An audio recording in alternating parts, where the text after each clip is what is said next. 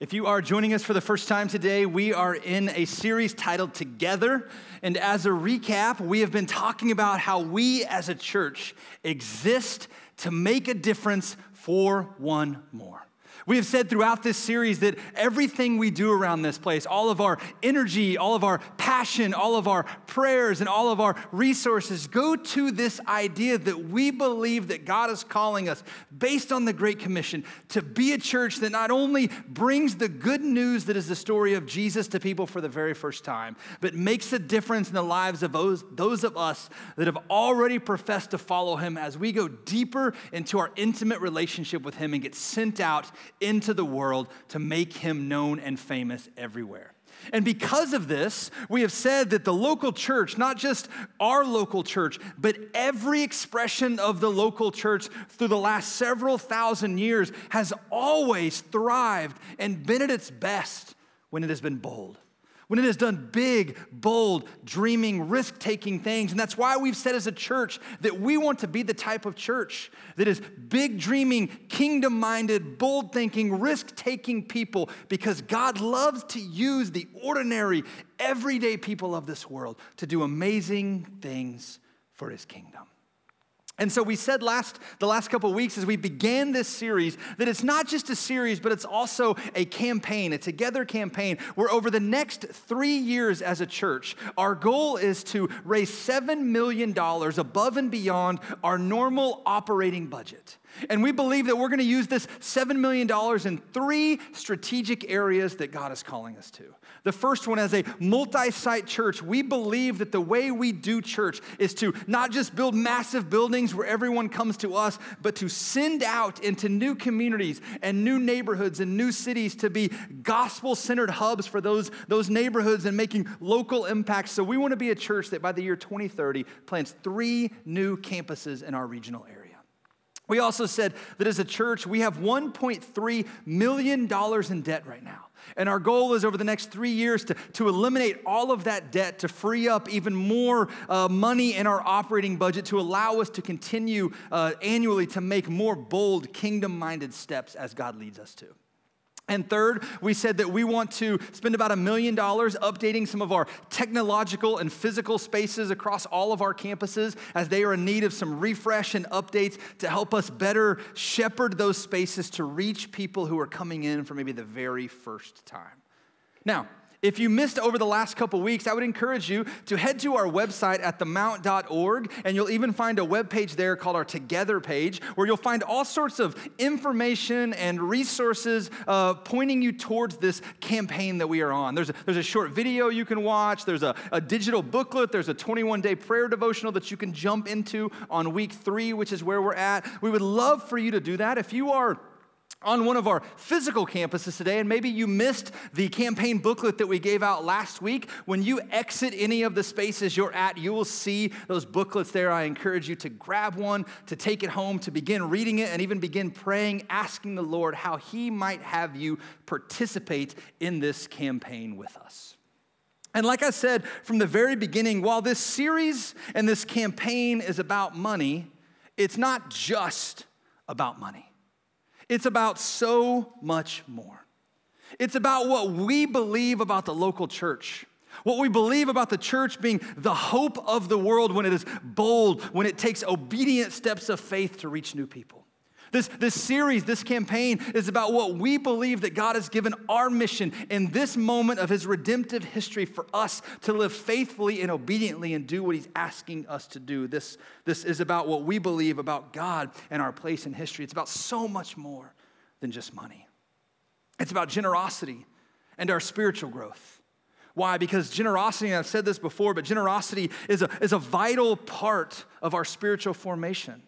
In the same way that, that scripture reading or, or prayer or, or journaling or, or serving in the local church are all areas and avenues of our spiritual formation, living a lifestyle of generosity is not something that I want from you. It's something that, as your pastor, I want for you.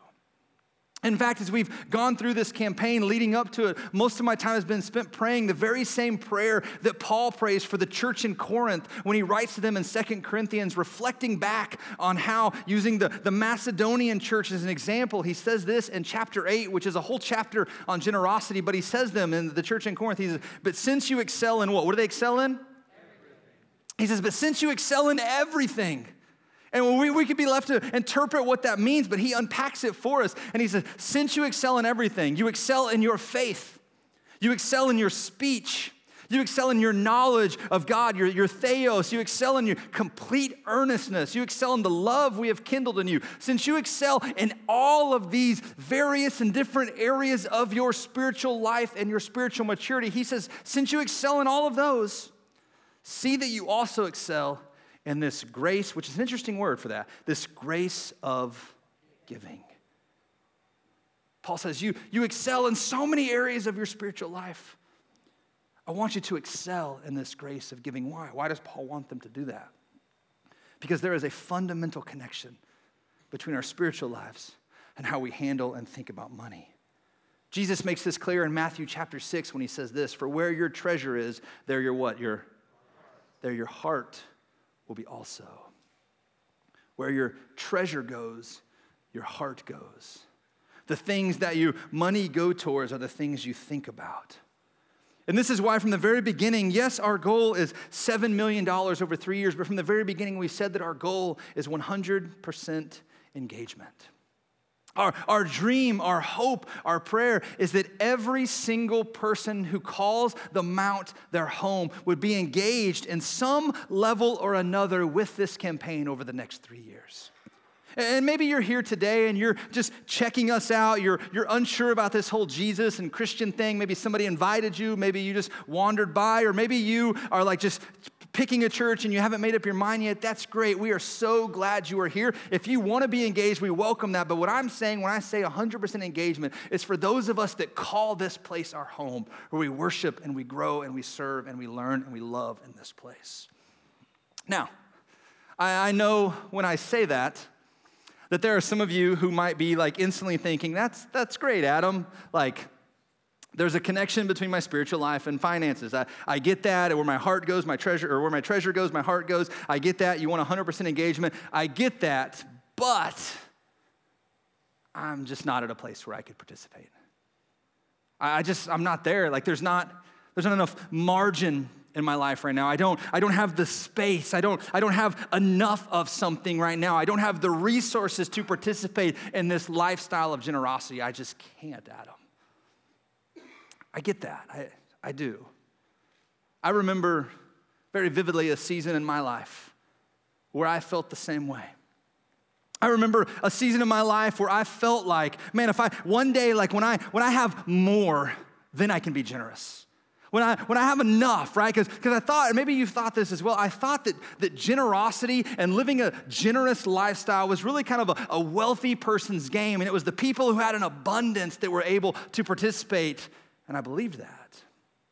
It's interesting, uh, Dr. Femida Handy from the University of Pennsylvania, she works for their social policy and kind of, uh, she, she runs kind of a generosity research think tank for them. And so, a secular sociologist, after doing years and years and years of research on generosity trends and what makes people more generous and less generous and all these things, she said this, and I quote, take a look at this. It says, If you can't be generous when you have nothing, you won't be generous when you have anything. In other words, don't miss this generosity is for everyone.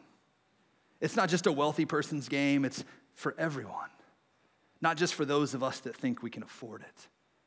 And the Bible teaches this as well when Paul's writing to that church in Corinth and he's reflecting back on the Macedonians and their faithfulness. He says this about them.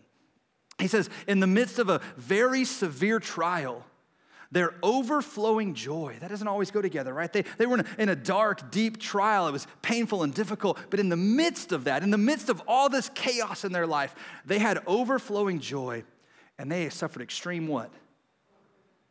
And their poverty welled up into rich what? Generosity. For I testify that they gave as much as they were able and even beyond their ability. Here's why this is important for many of us, we think generosity or, or living a lifestyle of generosity or the, the spiritual discipline of generosity is about our capacities. When we have enough, we can give and we can participate. But just like every other area of our spiritual life, for instance, we would never say, you know what, like, I don't really pray at all. I'm waiting till I have enough time to pray. I don't really read my Bible. I'm waiting till there's enough margin in my schedule, and then I'll begin reading my Bible. I don't really serve in the local church. I'm waiting till my life is less chaotic and I have more of my time together. Then I'll be willing to serve. No, no, no, no. It's not about our capacities, it's about our priorities. And we said this last week for those of you that were here. We looked at Colossians chapter 1 and we talked about how Jesus is the firstborn. He is supreme. He is the creator of everything, sustainer of everything, and in him all things hold together. And because of that, he demands, he desires, he is preeminent, the first, the priority in our lives, in every area of our life, not just the ones that are convenient and safe. And so, remember, this campaign is more than about money. And so, if you have your Bibles with you this morning, go ahead and turn to Mark chapter 12. Mark chapter 12 is where we'll be. If you're using the Mount app, you can look for the sermon notes right there in it where you can get scripture references and you can get points and you can even take your own notes. If you're using YouVersion or a Bible app, you can look for it there. If you have nothing, you can just follow along with the screens with us. But we're going to look at this story, this moment where Jesus has just finished a rather long, kind of lengthy discourse to his original 12 followers, his disciples.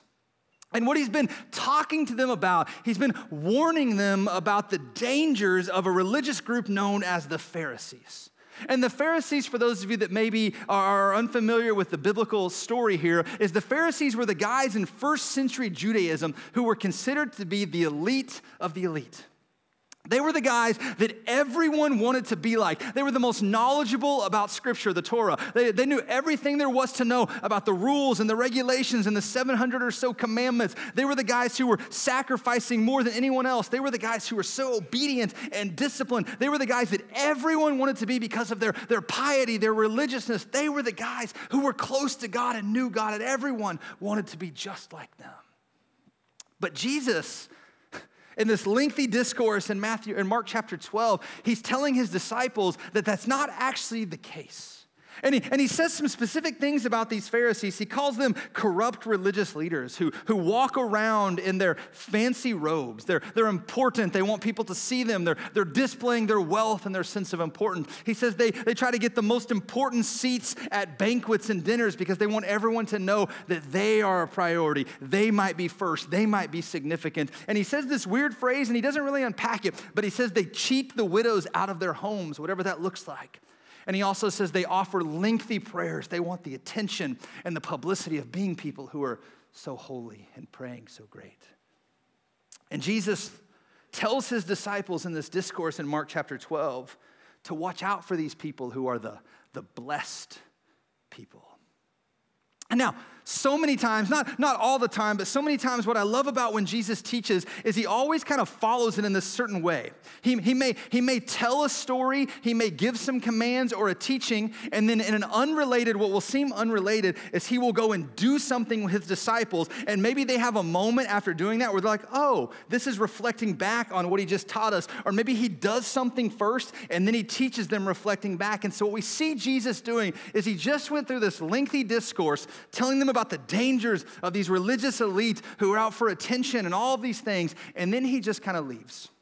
And it says that he goes to the temple in Jerusalem. And in Mark chapter 12, verse 41 is where we'll pick up. It says this Jesus sat down opposite the place where the offerings were put. And what did he do? He, let's try this again. What did he do? He watched the crowd putting their money into the temple treasury. This, this is fascinating to me.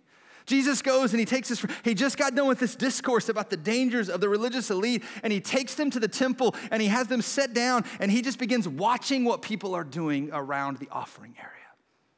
And the offering area at that time in first century Israel would have been kind of this, this courtyard space, and there would have been 13 of these receptacles lining somewhere in the courtyard. And the receptacle would have looked like a, like a trumpet that came down into a box. And the idea here was because they didn't have paper money, they had gold, silver, copper, different weights, different measures of how they would use their money. So you would go, and when you went to make your offering, you would dump it or drop it or empty your sack into this trumpet like thing. And you can imagine it would be loud and it would clang, clang, clang, clang, clang, clang, clang, clang. And as it fell, and then with a thunk, it would hit the bottom of the bucket. And the idea was, that every single person who was there at the place of offering would not only see, but hear the offering that you were making. They would know how much it was, how important it was. They may look at you and gasp and be like, oh, so religious, so awesome. They may clap or they may be like, that was not very much. I don't understand. They would be able to judge your gift in those moments. And so Jesus sits down and watches, and then he says this in the rest of verse 41. Many rich people threw what? Threw in, which makes sense, right? They're rich. They're gonna throw in large amounts. They have wealth, they have abundance. They're gonna put in large amounts. It's gonna make money, it's gonna clang, it's gonna boom, boom, boom, and it's gonna make all this noise. And maybe it's, you know, like when it gets stuck in those things and it's like rolling around like this, and it's just gonna be, everyone's gonna notice it and they're gonna see it. Verse 42 continues. But a poor widow came and put in two what? Two very two very small copper coins, worth only a few cents. So this poor widow shows up. How do we know she's a widow? Maybe, maybe the way she was dressed, maybe she had certain clothing that symbolized or let people know her status as a widow. Maybe it's when she showed up in the courtyard, everyone around began whispering and talking about her and pointing at her and wondering. Maybe it's the very fact that Jesus in this moment is fully human and fully divine, fully God. And he knew before time ever existed that this widow was going to be there in that moment and make that offering. And he wanted the visual that came right after the teaching he just gave to his disciples. And so this widow shows up and gives two very small copper coins. Maybe the translation of scripture you're using, it might say she gave two mites. It might say she gave two leptas. There may be a note at the bottom. A lepta, just in case you're wondering, for the value of what she gave. A lepta was a small denomination in the Roman Empire. And it was actually the smallest denomination that could exist. It was so light and so small that you could almost bend it. It was made of copper, and you could almost bend it. It was so thin and had so little substance. Most scholars would say that an average day worker in first century Israel would make around $30 a day. That was the day's wage for working. And two leptas would have been 164th of a day's wage. So this is a very small amount of money. So Jesus sees this. And look what happens next. Calling his disciples to him, Jesus said, What does he say? Truly I tell you, this poor widow has put what? Well, that, that doesn't make any sense. Truly, I tell you, this poor widow has put more into the treasury than all the others. I mean, imagine being the disciples in this moment. It's like, Jesus, are you blind? Like we're all we're all sitting here. Everyone just watched. These people are dumping in buckets. They're they're emptying their bags. And are, are, are, you deaf? Can you not hear Jesus? They're clanging, making all this noise. Their thing's still spinning around. And she dropped two little pennies in, pennies that are so light that when they hit the bottom of the pile, they might have not even made any noise because they're so thin, almost paper thin. Jesus, there is no way that her offering, her gift, her sacrifice was more than those other people. So I don't know about you, when I read this, like one of the questions I ask myself is like, why was her generosity more? Why, why did Jesus say her gift was more? And let me just give you a couple reasons that I think we can find if we kind of backtrack and look at this passage in a little more detail. And the first thing, if you're taking notes, is this is generosity isn't limited by our excuses. Her generosity was not limited by her excuses. Our generosity should not be limited by our excuses. Check out her excuse, Mark 12, 42. But a poor what? What was she? She was a widow. A poor widow.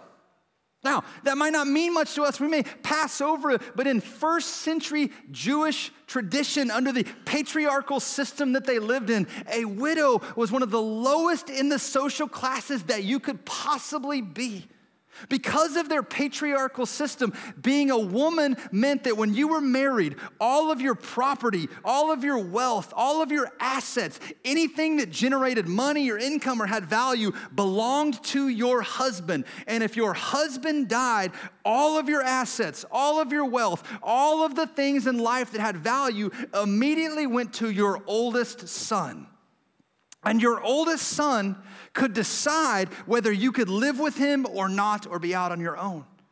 And if you happen to be a marriage where you did not have any kids yet, or maybe you were never gonna have kids, if your, if your husband died, all of the assets, all of the money, all of everything that had any monetary value went to the oldest male in the family, which might mean a brother, an uncle, a cousin, a second cousin, a guy who lives on the other side of the world. You never know. But it, the point is, this woman had nothing, no property. Not only this, but here she is at the very temple that, according to Old Testament laws and religious duties and obligations, the temple was the place that if you were a widow who had nothing, the temple was the place that you were told to go to on a daily basis to be given sustenance and allowance to be able to live your life. So here she is as this woman at the very place that's supposed to be providing for her. And I want to pause for just a minute because as we talk about this idea of being generous with this goal of $7 million, I recognize that there may be some of you in the room today or watching online or at our Fredericksburg campus, and you may be feeling, Adam, there is no possible way I could participate in this campaign because I can't even pay my rent. I'm worried about my car payment or my daycare payment. I just don't think I can make it because of my situation. And let me just say, one of the things I love about this church called the Mount is that we have years and years and years of people who have been faithful and generous. And we have a benevolence fund for people just like you. People that we want to come alongside and help you if you call this place your home, to help you in a rough situation or circumstance, much like this widow, so that you can get back on your feet. But this widow, let me, let me just she had every excuse in the world why she didn't need to give this offering. There was no moral obligation for her to put money in that offering plate. There was no religious duty for her to put money in that offering plate. She had no legal requirement. In fact, she was a widow and had nothing. Not only that, she was at the very place that instead of giving them something, she should have been receiving something. But, and check this out, don't miss this. She chose not to let her generosity be limited by her excuses.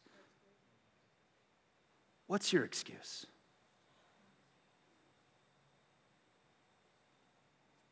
What's your excuse?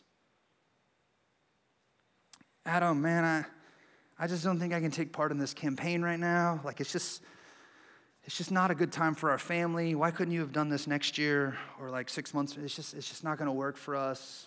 You know, we're, we're, we're trying to save up for a new car. We're, we're, we're trying to make sure that we, you know, get our college account where it needs to be. We're, we're trying to rebalance our 401k and our IRA. We've got this big expense coming up on our house we want to remodel. We're thinking of buying a second home at the beach. We, we want to make sure that this next vacation is great. We've, we've got all these things going on. What's your excuse?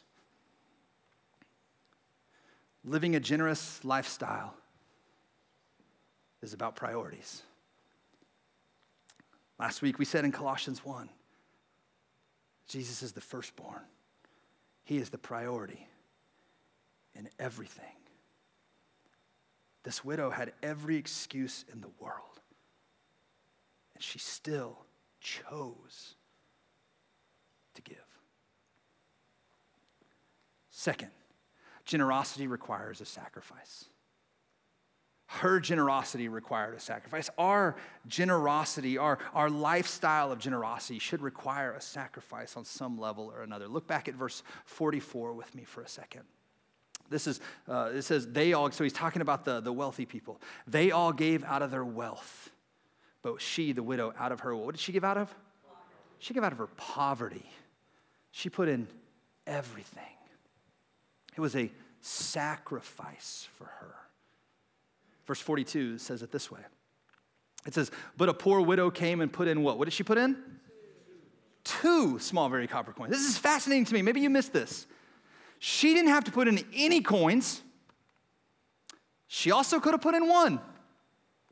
She chose to put in two.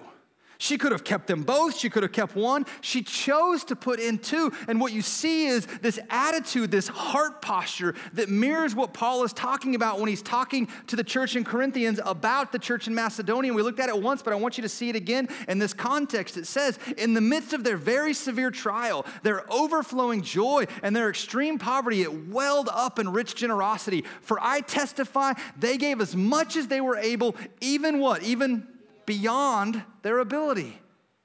They sacrificed for the kingdom of God. Now, let's pause because I want to make very clear what this verse is not saying. This verse is not saying that you should be so generous and give so much money away and be lifestyle of generosity in such an extent that you become poor and homeless.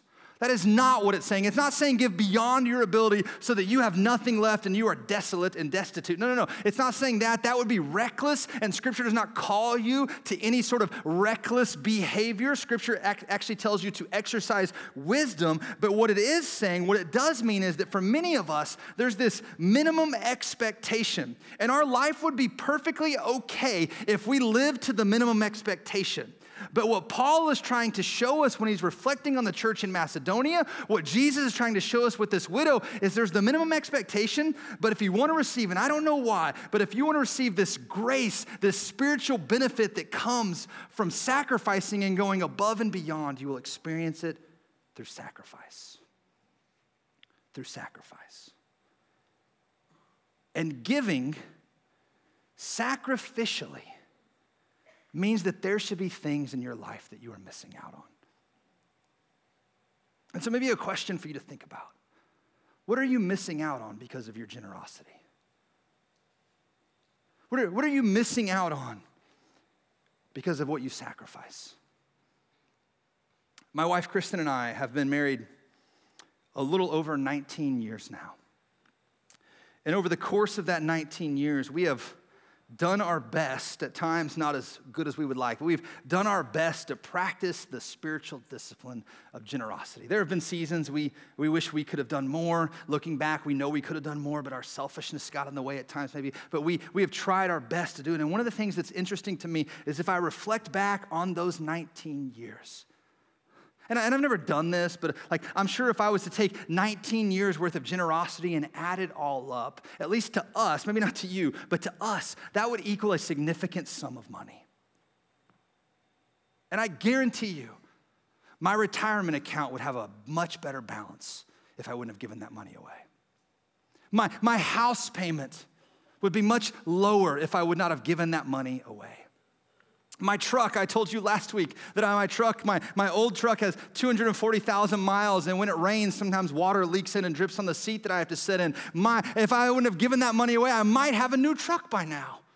My kids love technology. If we hadn't given that money away, they may have had Apple Vision Pros by now, for all I know. My wife, she loves to shop. If we hadn't given that money away, who knows what she could have shopped and bought. But I'll tell you this the joy and the grace that my family and I have found in sacrificing for the kingdom of God far outweighs a couple more dollars in my bank account, a new truck, some shopping, or a, or a lower mortgage. Because there is joy in sacrifice. You see, so many of us when we think of sacrifice, we think this begrudging, like, oh man, I gotta sacrifice? Why a capital campaign now? Like, I don't wanna sacrifice. But listen, there's joy in sacrifice. Those of you that are married, you know what it means to sacrifice your wants and your desires for your spouse. And to see them smile makes it all worth it. Those of you that have kids, man, parenting is hard. But you know those moments when you sacrifice your time and your resources and your energy in something to see your kids come alive and it changed their whole demeanor. There's joy in sacrifice. What are you missing out on because of your generosity? And lastly, generosity requires complete trust. Her generosity required complete trust. Our generosity should require complete trust. Remember, this is more about our spiritual life than about money. And here's the, the thing that I don't understand, but we see it over and over again in Scripture. Giving sacrificially has a way of increasing our trust in God, they, they work together. You get this, this sense with this widow, like she, she isn't living this generous lifestyle, putting that money in the offering because she feels convicted or because she feels shame or guilt over it. She's not like there, like, oh, I guess I take these coins like this because I want to. No, she's not doing that. She's doing it, you get the sense she's doing it with a cheerful heart. And I just want to make sure we're very clear on that as a church. If you leave here today, if you move through the next couple years as we do this campaign, and you begin to feel bitter and frustrated and angry and guilt and shame over your level of generosity, please just stop giving. Your heart is more important than your wallet. I would much rather see you lean into God. But this woman, for her, she, she's willing to sacrifice. And what you sense is this idea that she's sacrificing because through this sacrifice, through this letting go of things, it's deepening her faith and trust in God. And we see this, a great example of this is found in the Old Testament book of First Kings, chapter 17, where we see another story, ironically, of another widow. And it's this story with Elijah, and the, the Lord speaks to Elijah, and he says this to them in chapter 17, verses 8. It says, Then the Lord said to Elijah, He says, Go and live in the village of Zarephath near the city of Sidon, for I have instructed a widow there to feed you. So he went to Zarephath. As he arrived at the gates of the village, he saw a widow gathering sticks, and he asked her, Would you please bring me a little water in a cup? And as she was going to get it, he called to her, Bring me a bite of bread, too. I love this, right? Like, so here's the picture. He shows up and he sees this widow out gathering sticks and he says, Hey, I'm so thirsty. Could you get me some water? And she's like, Sure, I'll get you some water. And she starts to walk away. And those of you that have kids, you understand this. The moment your kids get you to go get something, oh, by the way, mom, can you make a sandwich while you're in there, too, right? Like, so it's like she goes to get the water and uh, he, he yells out, He said, Give me some bread. I, I need a sandwich. Can you make something for me? And look at her reply. But she said, I swear by the Lord your God that I do not have a single piece of bread in the house. I have only a handful of flour left in the jar and a little cooking oil in the bottom of the jug. She says, I was just gathering a few sticks to cook this last meal. Why? So that my son and I can die. She says, Elijah, I, I can't. I only have this little amount of flour and this little amount of oil. I'm just making a fire so I can make this last loaf of bread so that me and my son can die of starvation. Elijah has this, it seems insensitive right here. Look what Elijah says to her. But Elijah said to her, Don't be afraid. Just go ahead and do what you've said, but make a little bread for me first. Like he didn't even hear her, right? Like, he doesn't acknowledge you won't die. He just says, Don't be afraid, just make me some bread while you're at it. Then use what's left to prepare a meal for yourself and your son. For this is what the Lord, the God of Israel, what? What is it? Let's try. I need everyone's participation on this. For this is what the Lord, the God of Israel, what does the God of Israel say? There will always be flour and olive left in your containers until the time when the Lord sends rain and the crops grow again. In other words, this is not about money. This is a defining moment in this woman's life. Do I trust what I can see, the little flour and the little oil, or do I trust what the Lord says? Do I trust the amount that's in the bank? Do I trust what I, what I know of my bills, what I know of this? Do I trust what I know about what I look in my circumstances around me? Or do I trust what the Lord says? What do I believe? Look how it ends. So she did as Elijah said, and she and Elijah and her family continued to eat for many days. And there was always enough flour and olive oil left in the containers, just as the Lord had. Just as the Lord had promised. Here's the reality This campaign is not about money. It is about you and I, as followers of Jesus, being stretched in the depth of our trust for God. So, just a question for you to think about what's stretching your trust? In your life right now, what is stretching your trust? Both of these widows, what I love about this is both of these widows serve as, as a model for what it means to follow Jesus. Why? Because don't miss this. The call to follow Jesus is a call for absolute surrender and absolute sacrifice and absolute trust in every area of our lives, not just the ones we see and fit in our mold, but all the areas that God says something for our life. It is a call to trust and to step into the deep waters for Him and be obedient in what He is calling us to. It's about our priorities, not our capacities. And so here's the deal. Every week of this series, I've asked you a different question. We've asked you to, to do different things. In the first week, we asked you, would you just begin seeking the Lord for the future, about partnering together with us as we move forward together, about where we're going? Last week, we asked you, would you begin kind of seeking the Lord about what it might look like for you to, to make Him the priority, the first, the preeminent, the firstborn in the area of your finances and how you invest them? And the question for you today is this What could you sacrifice? so that your trust in Jesus is deepened? What could you sacrifice so that your trust in Jesus is deepened? Remember, our goal is 100% engagement, and I've said this before. That means that all of us can do something, some of us can do more, and a few of us can do the unthinkable. Because here's the thing about sacrifice it's different for every one of us. What is sacrifice to me may not be sacrifice to you. What is sacrifice to the person next to you, it may be so far off your radar you can't even imagine it. But all of us can do something. Some of us, we can sacrifice more than others. And a few of us, God may be asking you to sacrifice the unthinkable, to do the unthinkable and the impossible in His kingdom. Let's pray.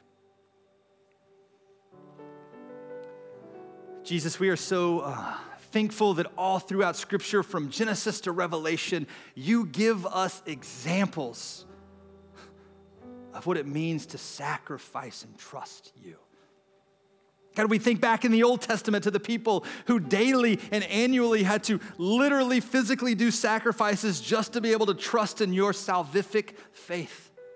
God, we think of the, the disciples when you came to them on the shore, those were fishermen, and you asked them to sacrifice their livelihood, their future, and walk into the unknown by casting down their nets, not knowing if they would come back home one day and their entire world would be rocked, but they stepped in and sacrificed and trusted you. We thank you for these two widows who show us what it means to sacrifice as a way to deepen our faith and trust in you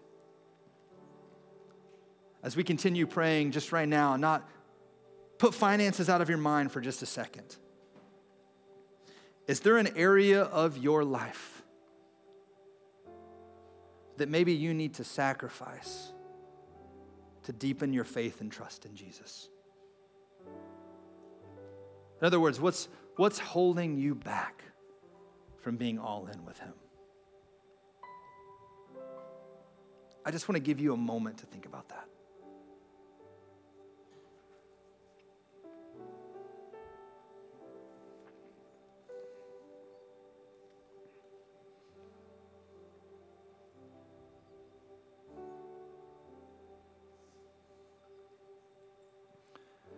As we continue praying, maybe you are here today, and I just want to take the privilege and tell you about the greatest sacrifice ever made. Maybe you're unsure of this whole Jesus and church thing, and you're maybe you've been here, this is your first time, maybe you've been here for, for years. But let me just tell you the story that 2,000 years ago, God loved you so much that He sent His Son, His only Son, His firstborn Son, to live a perfect, sinless, holy life and then he paid the penalty of death as a sacrifice for you. You say, What do you mean? because you are a sinner. You are selfish. I am a sinner. I am selfish. We all are. And left to our own, we only care about ourselves. And that will leave us eternally separated from God. But Jesus' sacrifice makes us new. By believing in him, we defeat the grave and death and sin. And not only have the abundant life now, but we live for all of eternity in the presence of a loving Father. And today, maybe for the first time, you want to believe and trust in that sacrifice. If that's you, just right where you are with our eyes closed and heads bowed, would you just slip up your hand? If your hand is raised, just keep it up high. I want you to pray this prayer with me Father, I am a sinner. Jesus, come into my life. Make me new. Be my King. Be my Lord. Jesus, save me. Amen.